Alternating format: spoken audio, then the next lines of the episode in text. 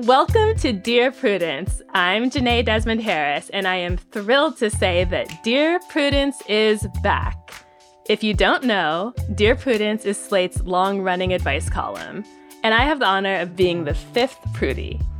We haven't had a podcast version of the column for a while. So many people have asked for it, and I'm happy to be able to give the people what they want. Every week, I'll be joined by a guest who brings their own unique perspective to responding to your letters. Today, that guest is Nadira Goff. Nadira is an associate writer of culture here at Slate. She's also an incredibly kind colleague who's smart, supportive, and so, so wise. This episode, we'll tackle a letter from someone worried their partner has been sent to conversion therapy. We'll also hear from a young person who can't avoid a family member who abused them. But not all the questions are so tough. I promise we'll have a little fun too. We'll also find out which letter made Nadira say this. People can be unpredictable and nonsensical, and sometimes parents and humans in general just don't make any goddamn sense. Okay, we're going to take a quick break. When we come back, Nadira and I will jump in with a letter about friendship and etiquette. That's coming up next on Dear Prudence.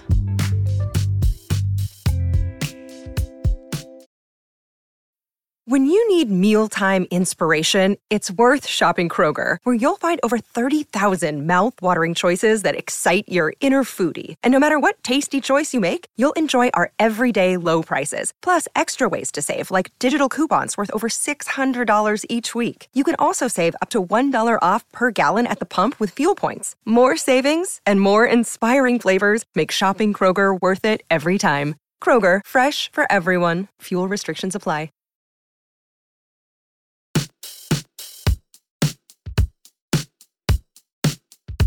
Welcome, Nadira. Thank you so much for being here. Thanks for having me. So, you are a wise colleague who I'm really happy is here with me today because I got the sense that some of our letters were from younger readers. And I consider you to be a wise colleague who happens to be on the younger side of things. Thank you. That's really great to hear. You know, I try to do the best that I can given the age that I am, which is something I cannot change about myself.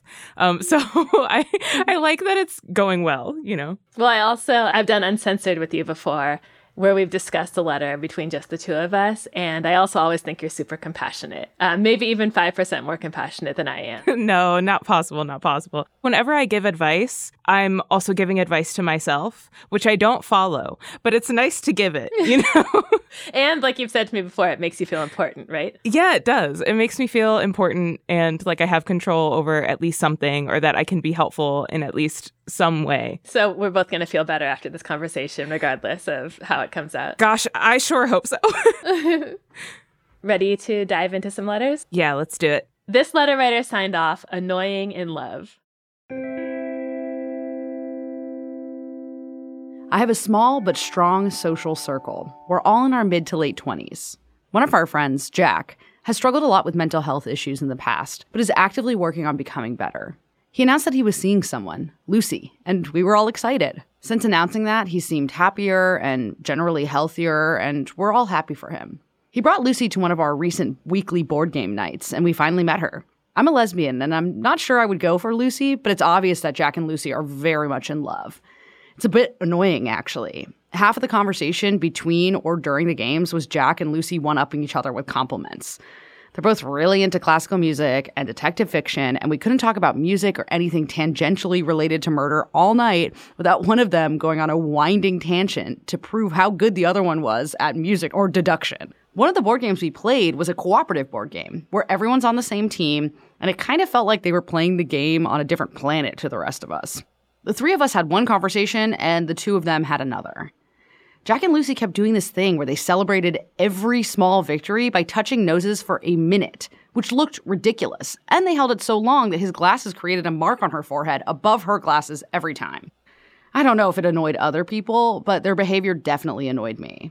Both of them obviously struggle with social skills, and Jack sometimes appreciates it when people call out his social faux pas, but I haven't really had to do that in a while, and he's changed so much now. He's changed for the better, but I still wouldn't want to offend him. Jack is one of my oldest and closest friends. Is what Jack and Lucy are doing actually considered poor manners? Or would it be inconsiderate of me to point it out regardless?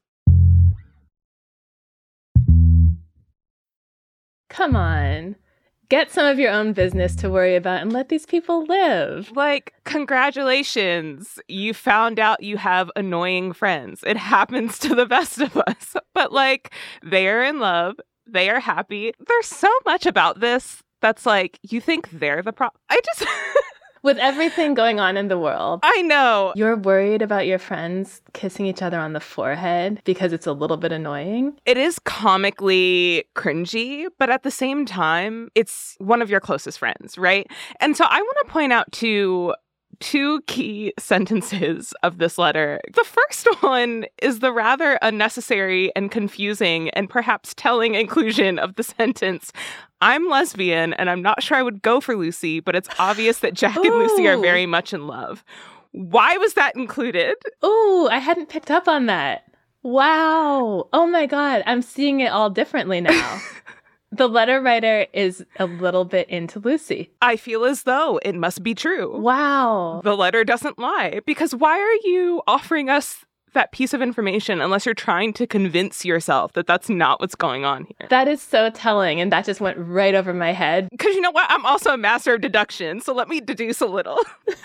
like Jack and Lucy, let me deduce a little and say that maybe the call is coming from inside the house, mm. and hmm. maybe we just need to like investigate ourselves a little bit further, figure out what it is that's triggering us specifically about this. Mm. Because I feel as though my first instinct when I'm in a group of friends, all of which which I trust, and like something weird is going on, my very first instinct is to turn to the other people who are not involved and be like, Did you find that weird? Or was it mm-hmm. just me?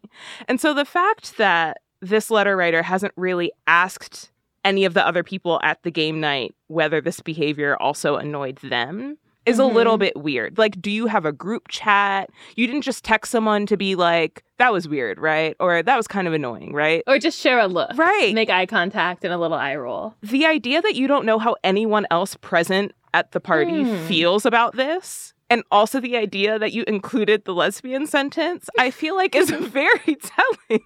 Yeah, there's there's more going on here that meets the eye. Yes. Yeah, I think it would be inconsiderate of you to point it out that they had poor manners just what would be the goal? I don't understand what the goal would even be of having that confrontation. The letter writer needs to kind of go inside herself yes. and figure out why this is so bothersome and push past poor manners. Because I think in a social circle of people in mid to late 20s who are hanging out very informally, manners is not really even a thing. Right. These are your friends. You don't think about manners when you're hanging out with your friends and the person you're dating um, as long as no one's being harmed, that's not really a concern or not something you monitor other people for, right? Yeah. So it's like definitely a topic for deep introspection is what's really bothering me about this situation. And it's jealousy. Of some variety. Like it seems as though it's probably jealousy because the letter writer is into Lucy, but maybe it's just jealousy that the letter writer isn't in a committed relationship, right? Like it could be mm-hmm. lots of varieties of jealousy. And so I don't actually want to pigeonhole them into one. But I do think investigating oneself is always a good piece of advice in any situation. But I also mm-hmm. just want to point out there's nothing new or singular about this. Like I think everyone in the world has those friends that are just a little bit too lovey dovey for comfort when they're with their other friends, right? Mm-hmm. But we love them. And so we should be happy that they're in love. Overall, it should be kind of like cringy, but still kind of touching. And I feel mm-hmm. as though if you're not feeling that, like if you can't get to that leap of like, I care about this person and seeing them in love makes me happy, then there's definitely some investigating that needs to go on. Shout out to Jack and Lucy, man. They're just trying to make it. It's hard out here. I'm happy for them. And I would like the letter writer to get some other business to mind. Yeah, write back to us when you uh, when you figure out what's going on there. Inquiring minds would like to know. I think we did a pretty solid job on that. Let's take a quick break and come back. Yeah, I think I'll be thinking about that letter for forever, but I could use a break too. Look, Bumble knows you're exhausted by dating. All the must not take yourself too seriously and 6 1 since that matters. And what do I even say other than hey? well, That's why they're introducing an all new Bumble with exciting features to make compatibility easier, starting the chat better, and dating safer. They've changed, so you don't have to. Download the new Bumble now. This podcast is sponsored by Skylight Calendar. Let's be real running a household can be exhausting and chaotic, and finding the perfect Mother's Day gift, it's not exactly a no brainer. Until now. The Skylight Calendar is the best way to organize the family and give everyone, especially mom, some peace of mind to enjoy the things that matter most. The Skylight Calendar is a smart, touchscreen calendar that keeps track of and manages the chores, dinner planning, groceries, and to dos for the whole family. The Skylight Calendar automatically syncs each family member's digital calendars and displays them all together on one color coded touchscreen. It even doubles as a digital picture frame so you can finally share all those special moments that are just sitting on your phone. As a limited time offer for our listeners, get 15% off your purchase of a Skylight calendar when you go to skylightcal.com slash easy. That's S-K-Y-L-I-G-H-T-C-A-L dot com slash easy. Get 15% off your Mother's Day purchase now at skylightcal.com slash easy. Can't get enough Dear Prudence? Then you should definitely join Slate Plus, Slate's membership program. You'll get to hear me answer an extra question every week just for members. With your subscription, you get ad free listening across the Slate network and unlimited reading on the Slate site, including all Dear Prudence columns, past and present. Go to slate.com forward slash Prudie Plus to sign up. It's just $15 for your first three months. Again, that's slate.com forward slash Prudie Plus. Okay, welcome back to Dear Prudence. Hope you're well rested from that break and ready to sort through these letters with us. Nadira, I have to say, I'm so happy you're still here with me because the questions get a little more intense from here on out. I'm also still glad I'm here, but I think I'm going to put on my thinking cap for these. okay, let's dive in. This next letter is called Partner Might Be in Conversion Therapy. I don't even know if this is the right place to ask for help, but I'm trying everything I can. To sum it up, me and my partner have been together for six months, and it's been one of the happiest times of my life. Their mother is very Christian and disapproves of our not hetero relationship, but hasn't made an effort to fully separate us. Until now. We called yesterday and everything was fine. They mentioned that all their siblings were going to be away at various things for the week, and that they were looking forward to the alone time. Today is our six month anniversary, and I was so excited to message and celebrate. However, this morning I received a message from their mother using their account. She told me that they will be away at a wilderness therapy program for at least four months, and that they will not be able to contact me in any way during this program. I tried to get more information without upsetting her, but all she would say is that my partner is doing great, and that it's a great program, and that I should talk with a therapist about my feelings on this. Prudie, I'm so shocked and angry and upset, and most of all, absolutely terrified for their safety. Is this program some form of conversion therapy? And even if it isn't, will they make it through this okay? My partner is one of the strongest people I know, and they have already been through so much in their life. They struggle with their mental health, but have been doing really well recently and don't have any behavioral issues or addictions that would warrant being sent away for so long. I am utterly lost as to how I can help them and get through this myself. Four months means they won't be back at classes with me this fall, only 36 more days until we thought we would be able to see each other again. I know wilderness therapy and other correctional programs kidnap their patients from their homes with no warning, and that this is all perfectly legal. We're both still minors, and I'm not entitled to any information about their safety. So, what can I do? How can I make it through this? And more importantly, how can I keep any faith that they will survive this too?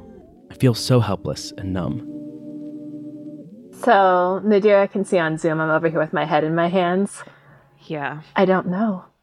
Please yeah. tell me you have answers. Okay. The first thing I want to say is that the letter writer is correct in thinking that something really fishy is going on here. First of all, calling it a wilderness therapy program instead of just like wilderness outdoorsy camp is um, very telling so I'm not going to say that this is or isn't conversion therapy because at the end of the day, we do not know. But I do want to point out that there are plenty of other ways that this could have been presented to the letter writer, and it was presented as wilderness therapy, in which the letter writer's partner could not reach the letter writer for at least four months. And that to me does sound very non consensual and just very, very. Even if it's not conversion therapy, even if it's wilderness therapy for run of the mill straight bad teens, it's horrible. It is horrible. Just the idea that you cannot reach this person is very, very concerning. Additionally, the idea that the mother of the partner personally reached out to you and suggested that you talk to your therapist about this, I think is also incredibly concerning. I would not trust that what's going on with your partner was consensual by them in any way. I would not trust that it was something that they had known about beforehand. It does seem very concerning to me. But with that being said, unfortunately, I do not think that there's much that you can do as the letter writer in the situation. I do think there are a few things you can do, though they be minor, they might help. Again, if you have a therapist, it sounds like you might, then I think that you should definitely talk to someone about what you're feeling and your role in all of this and all you can do or how you personally can get through this. I think you should talk to your family and your parents.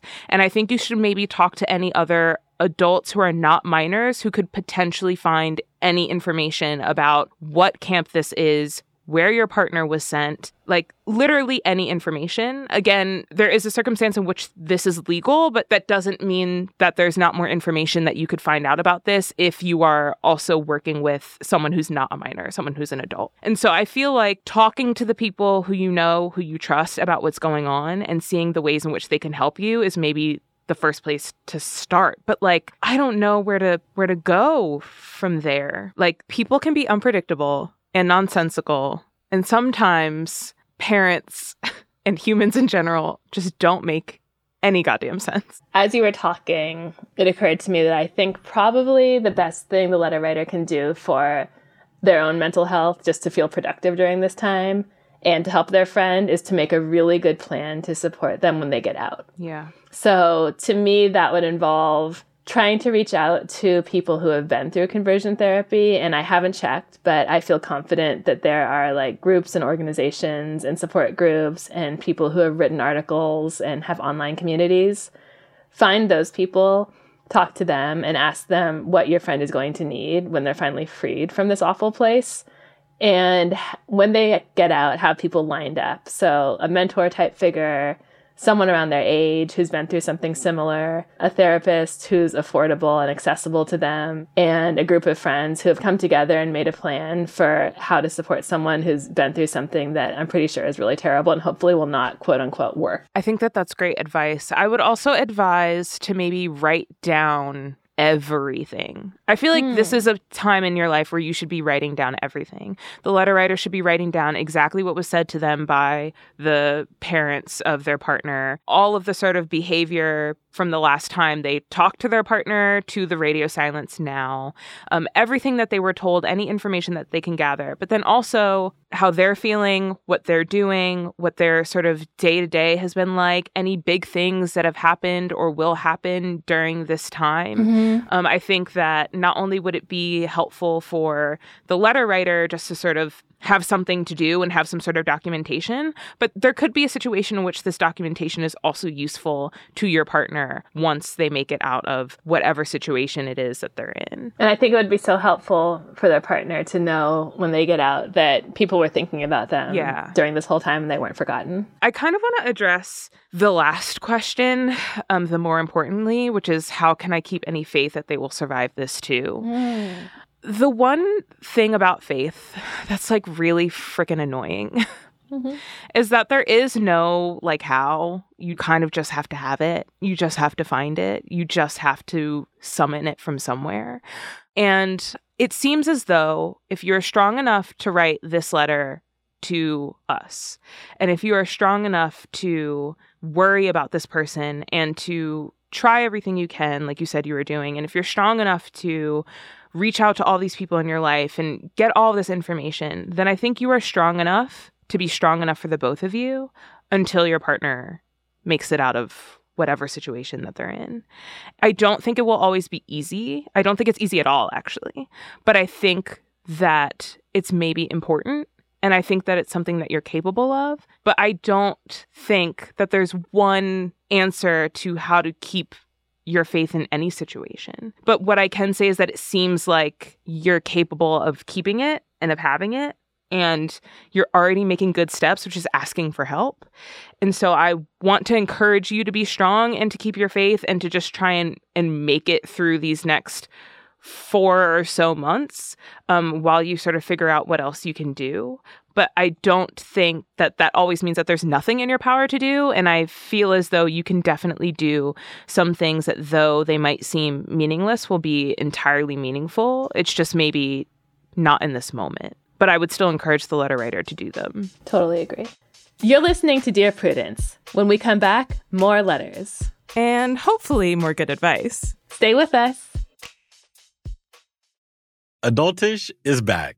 And this season, we're talking about standing up and learning how to take a stand for issues on the minds of young people, like book bans, the book banning side. They have an incredibly well oiled machine, filling in food deserts. We have three community colleges where we either provide food boxes or an actual operating farmers market. And what's affecting young people's mental and emotional health. Pressures of school, friendships, from romantic relationships pressures from family. New episodes of Adultish from YR Media drop every Thursday, so subscribe wherever you're listening now. On Death, Sex, and Money, we feature interviews with you, our community of listeners, getting honest about uncomfortable things. I developed an illness where it isn't safe for me to drive. A friend once said to me, Sex is like air. You don't think about it until you're not getting enough. This is a similar sort of thing if you just replace sex with driving. Listen to Death, Sex, and Money wherever you get podcasts.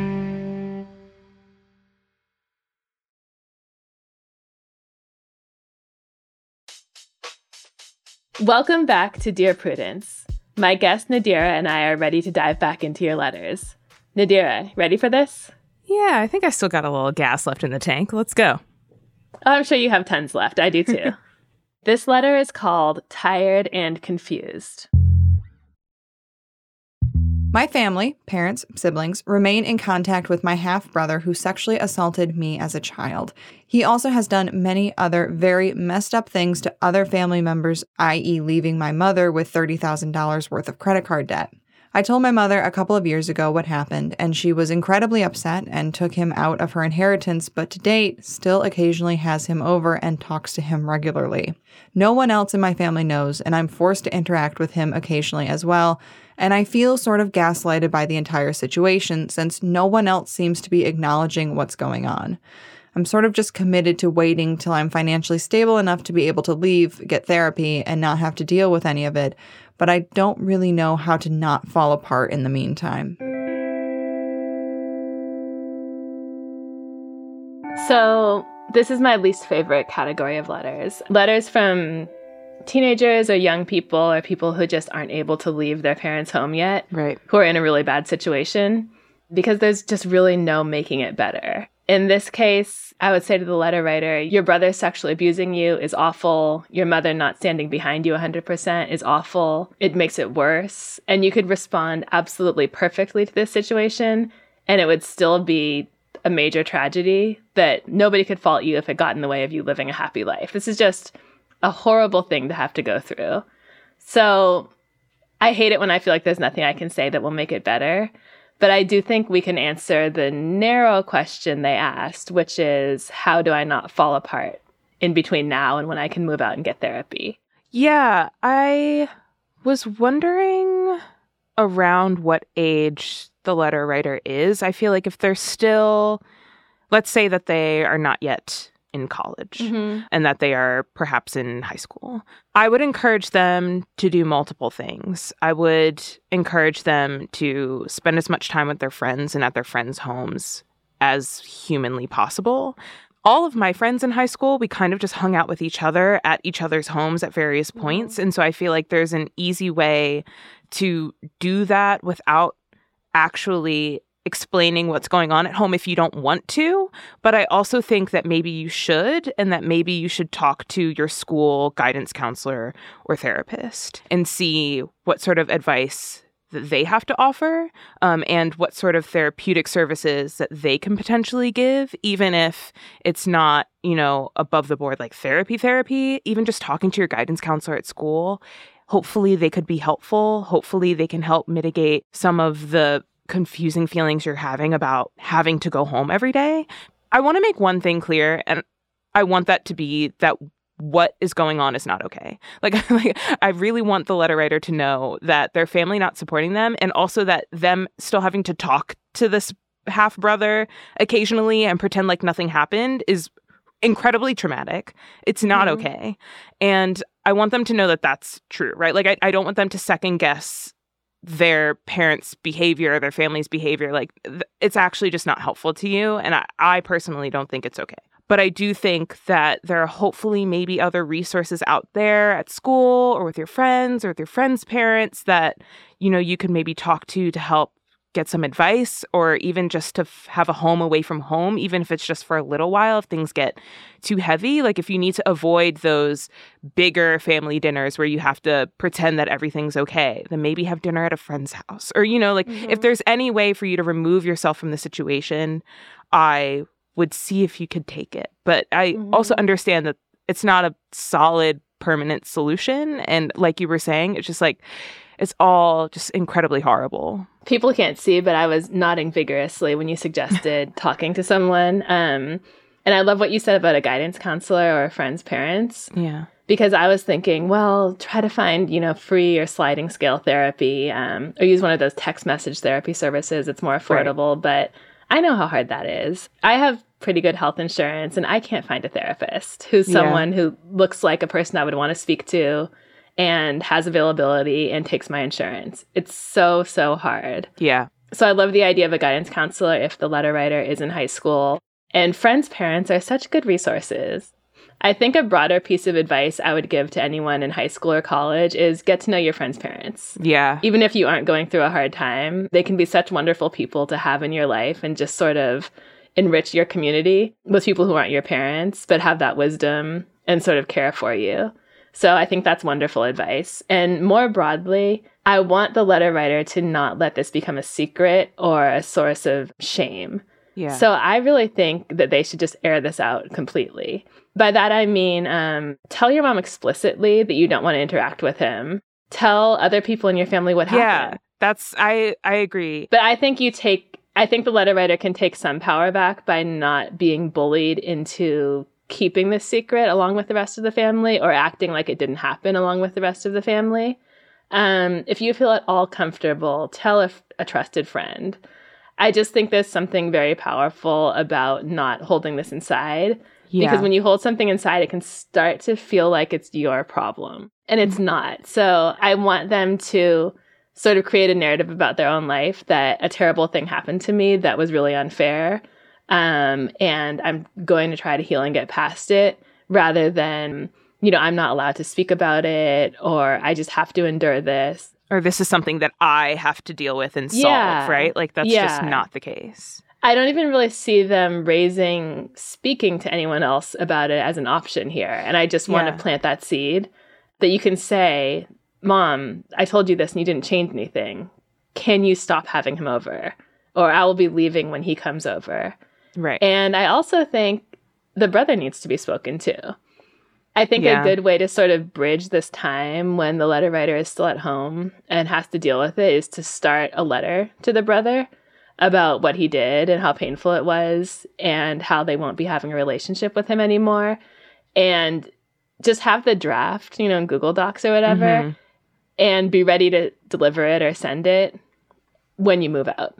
Um, because yeah. you don't want to have to deal with any aftermath if it's bad. Yeah. This is what I always do when I'm miserable at a job. Um, the minute I get into my head that I just do not want to work there anymore or, you know, I hate my manager or whatever. Mm-hmm I'm writing my resignation letter about everything and how terrible it is. And every mm time something happens, I'm putting it in that Google Doc. I never send it, obviously, but it makes you feel better at the time to just sort of be getting getting the feelings out of your head and onto paper. Yeah. So I would really suggest that. And you know, when it feels safe, consider having an actual confrontation with him because he's living his life very peacefully and you're not, and that's not fair. It's not fair. And I really love the idea that you suggested of writing a letter that you'll never send. I do think that that's just always in any situation sage advice. The one thing that I also want to expand upon that you mentioned earlier is that I don't know if you're the same, Jenée, or if the letter writer is the same, but I have a humongous family. I have mm-hmm. a huge family. And I love them all to death. And one thing that I am consistently realizing as I'm getting older is that, like, this is not just my aunt. This is not just my cousin. This is a person who has lived a life, who has lived mm. experiences that could relate to mine in a way that maybe my parents don't, or in a way mm-hmm. that maybe my siblings don't. And so, who's to say that if you told a cousin or an aunt or uncle that they wouldn't 100% back you up? Right? Because maybe they feel differently. Maybe they know someone who was abused or assaulted before. Maybe they have experience, you know, in this area in some way. Like, who's to say that you wouldn't actually have someone by your side if you reached out to the other members of your family. And I know when you're younger, it's like, well, why would I? Like, that's just my aunt, right? right but like, right. You don't know the life that she's led or the friends that she's had or the situations that she's been in or had to mediate herself already. And so, and I think that that's true for like every member of your family, the same way that it's true for yourself. And if you think about if you had, a child or a cousin or a niece or nephew and they were going through something and they didn't tell you how you would maybe feel about mm-hmm. you know your family and about the secrets that are being withheld from you personally and so i i think that maybe in your heart of hearts you might know a good external family member that you could talk to if there is one and i would encourage you to maybe try and figure out who that person could be um, because they might be a good resource instead of just like airing things out at one time to your whole family, there's maybe like a really cool older cousin or a really cool uncle or a really cool aunt or something that you know would be receptive to your experiences and what you're going through and would maybe help you and back you up. The one thing I would push back on in the letter is the idea of feeling gaslit by the whole situation mm-hmm. because you can't feel gaslit by people who you haven't given a chance to be there for you. So absolutely right. feel gaslit if you tell a few family members and they say, "No way that didn't happen."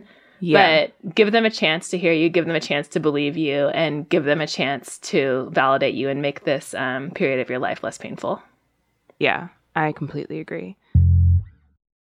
Thank you so much, Nadira, for being here. Oh, thanks for having me. I feel like there were some really hard letters today. Like I said, I do think they were from a lot of young people who were dealing with some really heavy stuff. So I just appreciated having you kind of in the room with me, helping me sort through their problems, and I hope we were helpful. Yeah, I think that we were helpful. I mean, I also at least hope so. I think being here and going over these letters with you helped me really be grateful for the platform that we have, but it also helped me realize that sometimes life is just really hard and the best we can do is the best we can, you know? Absolutely. Well, I know we'll have you on again because you always help people do their best a little better in this hard life. Oh, thank you. That is so sweet. I'm going to go cry now. Okay.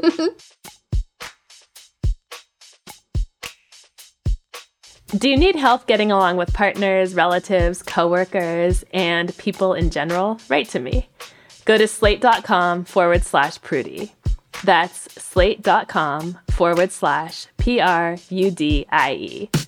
The Dear Prudence column publishes every Thursday, and you can join us for the Dear Prudie live chat on Mondays at noon Eastern. If you would like to hear your question answered on the podcast, we are looking for letter writers who would be comfortable recording their question for the show. You can stay anonymous. Dear Prudence is produced by Kayla Lattimore. Editorial help from Paola De Verona and Sierra Spragley Ricks. Daisy Rosario is senior supervising producer, and Alicia Montgomery is Slate's VP of audio. I'm your dear Prudence, Jenée Desmond Harris. Until next time.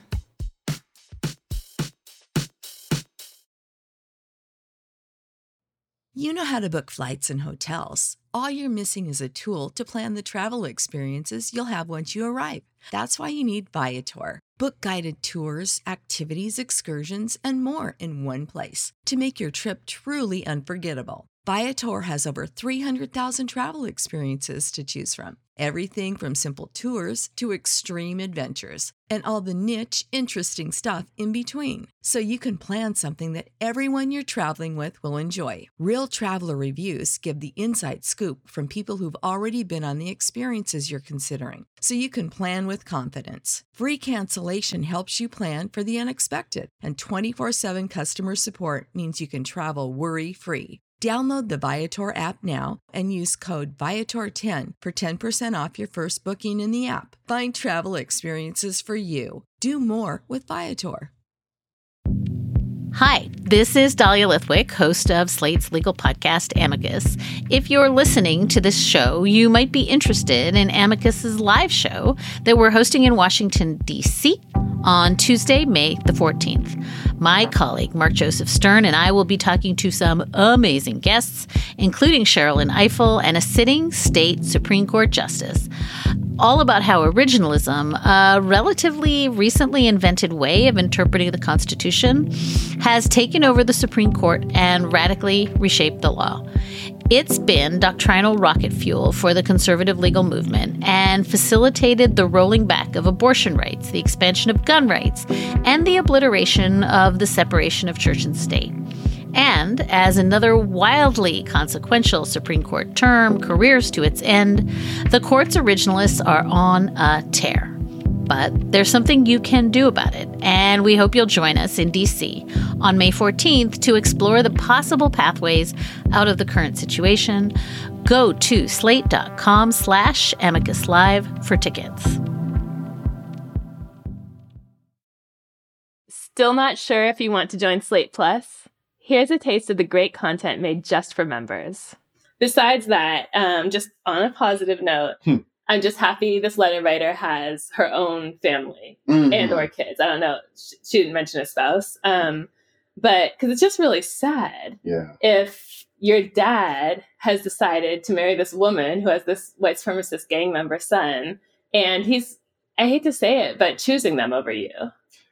Yeah, I mean, I you know how it is, man. When you're like in a in a new relationship and like everybody, I mean, when you get married, I mean, theoretically, what you're telling other people is that I choose you before anybody else, Mhm. right? And so, yeah, the father did do this. I don't know if he knew about the the white gang member stepson or not. Pre- he really can't do anything about that. Now, it would make me worry about the person I was marrying that her son turned out that way, but well, whatever. Um, but yeah, so I just want to know what kind of relationship this person has with their father. Mm. Um, because it seems like they should be reaching out to their father to do the work of maintaining and nurturing that relationship. If you want access to moments like that every week, join Slate Plus. Go to slate.com forward slash Prudie Plus to sign up. It's just $15 for your first three months. Again, that's slate.com forward slash Prudie Plus.